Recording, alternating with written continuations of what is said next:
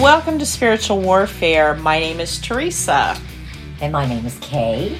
We will be reading from the Book of Signs by Dr. David Jeremiah. We're going to start with martyrs, but Kay has something she wants to share with you. Please listen carefully to this. As you sit quietly in my presence, remember that I'm a God of abundance. I will never run out of resources.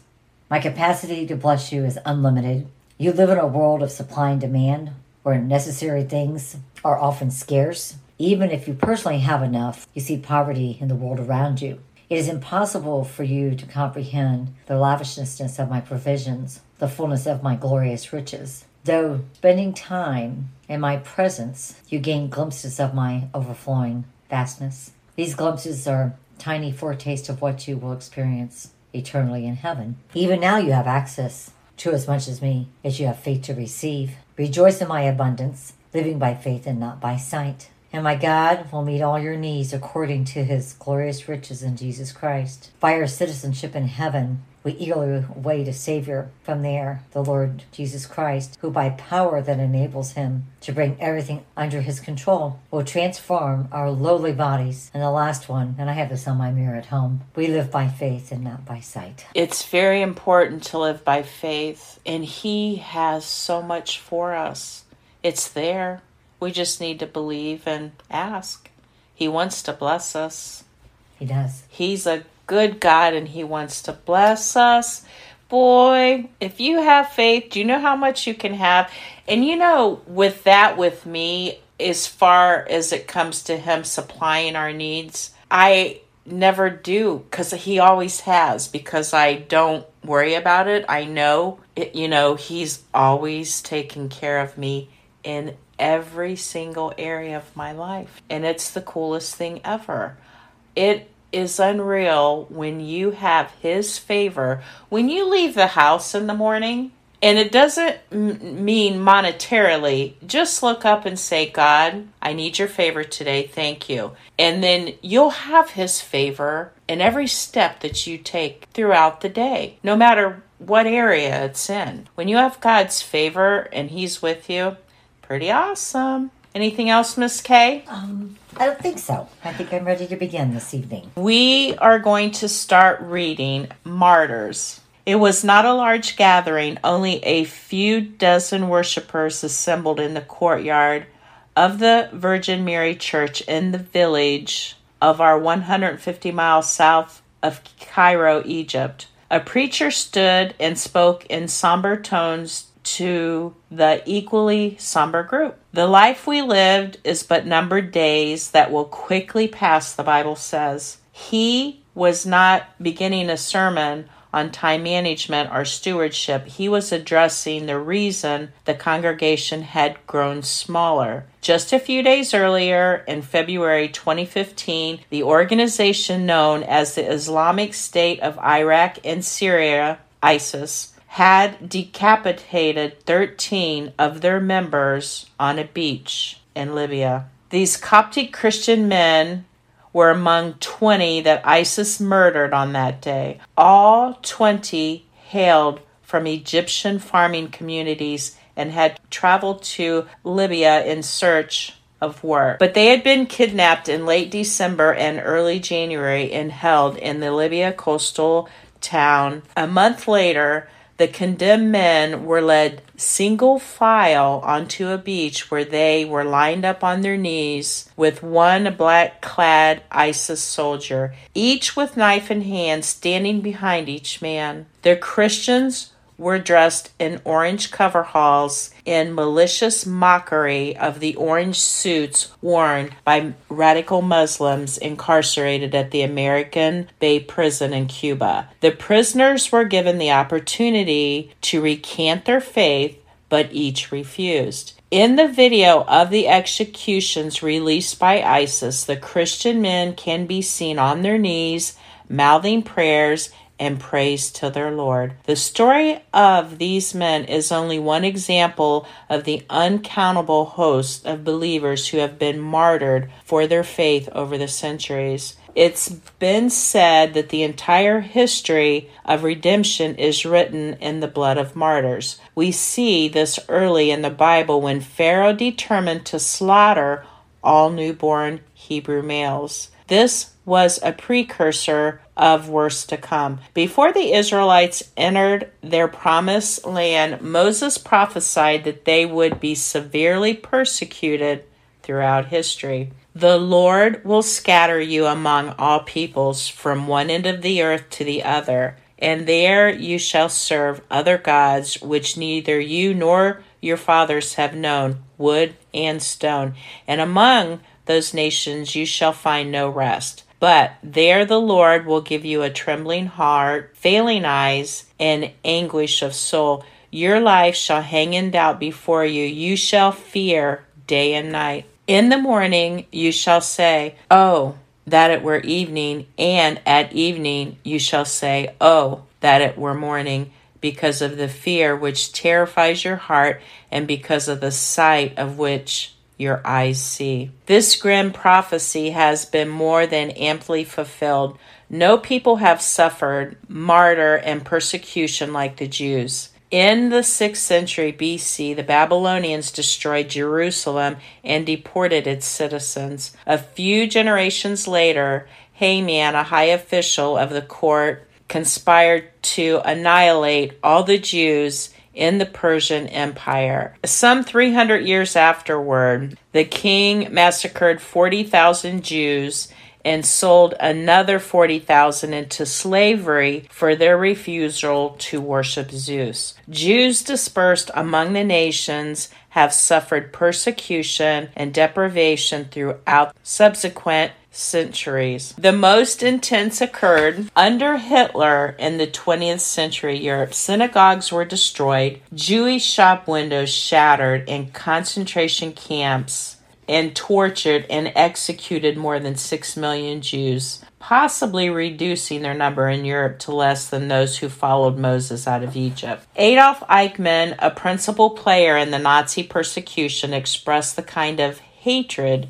Jews have endured throughout history. I shall leap laughing into my grave for the thought that I have five million human lives on my conscience is to me a source of inordinate satisfaction. That is sad. Yeah. Christians seem to have inherited the hatred directed at the Jews, for Christian history is saturated with persecution from the outset.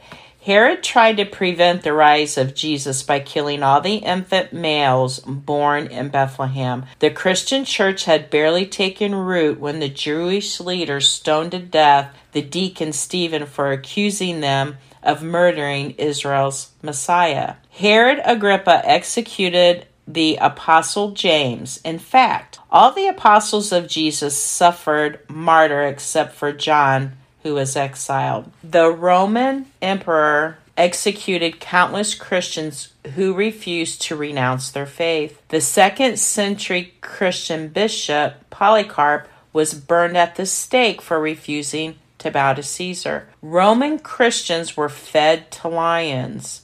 Isn't that crazy back in that time how they just threw you in there with lions? What a horrible way to die. Many Protestants of the era were massacred or exiled. Several hundred Chinese Christians were slain in the Boxer Rebellion. 20th century Christians in communist Russia endured Siberia and slave labor camps. Even in the enlightened 21st century, we are seeing alarming increase of Christian persecution and martyr throughout the world.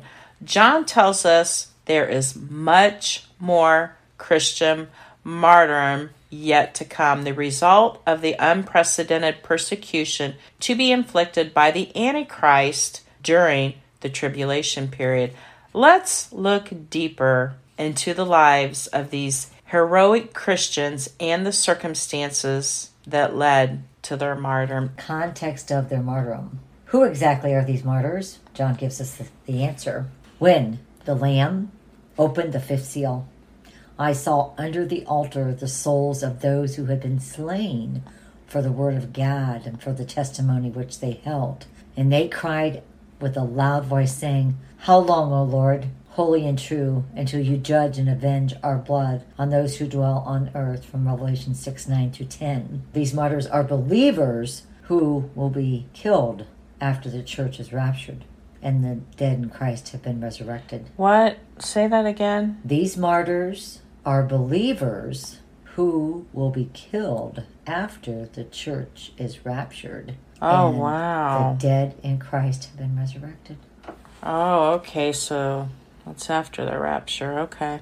The fact that they will be slaughtered for their faith and taken to heaven while their murderers still thrive on earth gives us strong evidence that there will be martyred during the tribulation period. These souls under the altar will apparently be converted Jews. Let's look on how this conversion will come about. After the rapture of the church, God will redirect his focus, placing it again on Israel. The seven years of tribulation, we will see a great turning of Jews towards Christ. Paul affirms that the salvation of Israel is the key element in God's ultimate plan. Blindness in part has happened to Israel until the fullness of the Gentiles has come in. And so all Israel will be saved as it is written.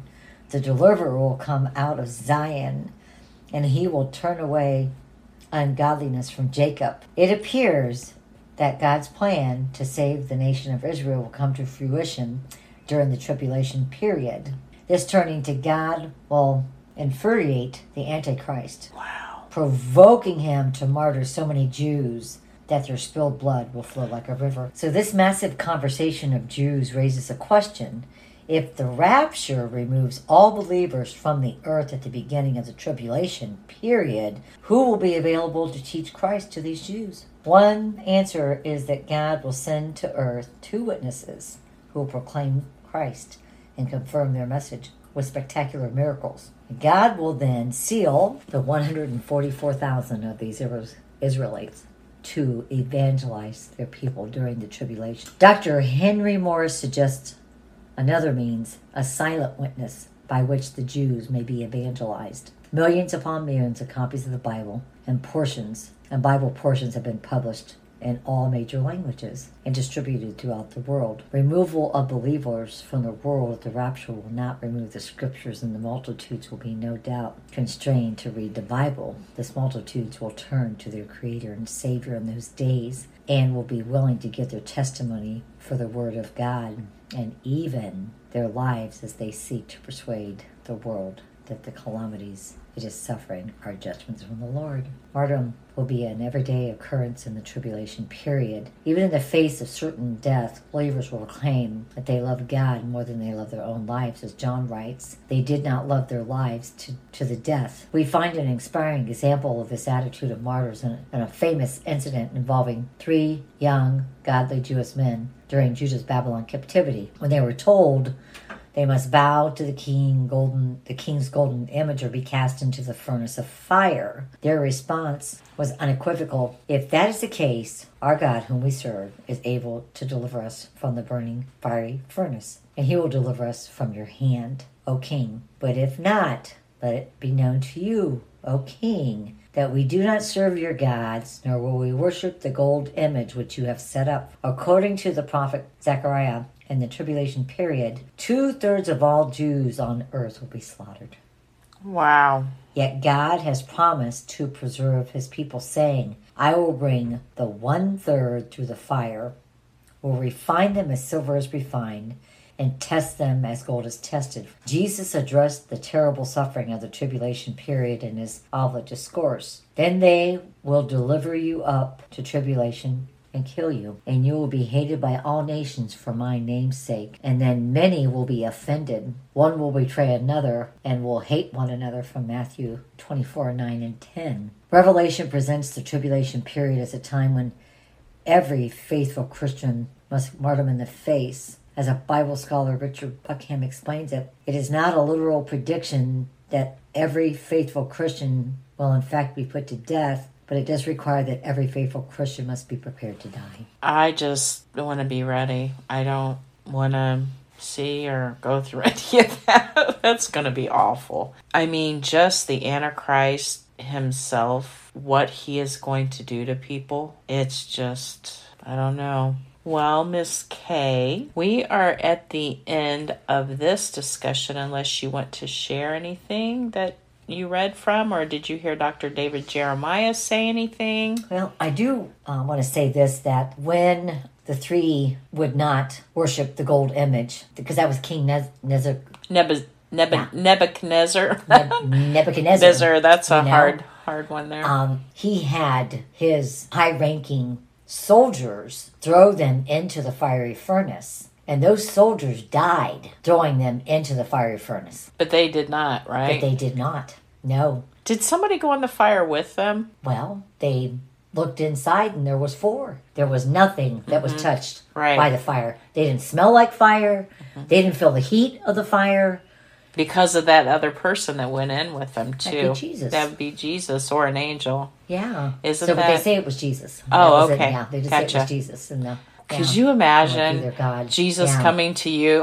But wow. you would have thought that he, right then, um, would have relinquished himself, you know, when his own men um, were burned up, you know, throwing them into the fire. But it took it took him seeing there's another in the fire. I like that song, Standing Next to Me. That's something that I remind myself of that there is in the hard times of life. There's another in the fire. Fire. He's always standing with you, Kay. And the heavens are available to anyone who wants it or wants to ask for it to come down. It is amazing. If anybody hasn't seen Divination, watch that movie.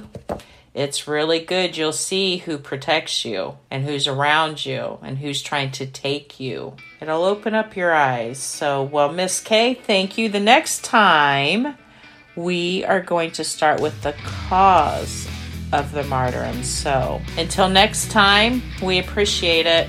Have a great week. God bless you.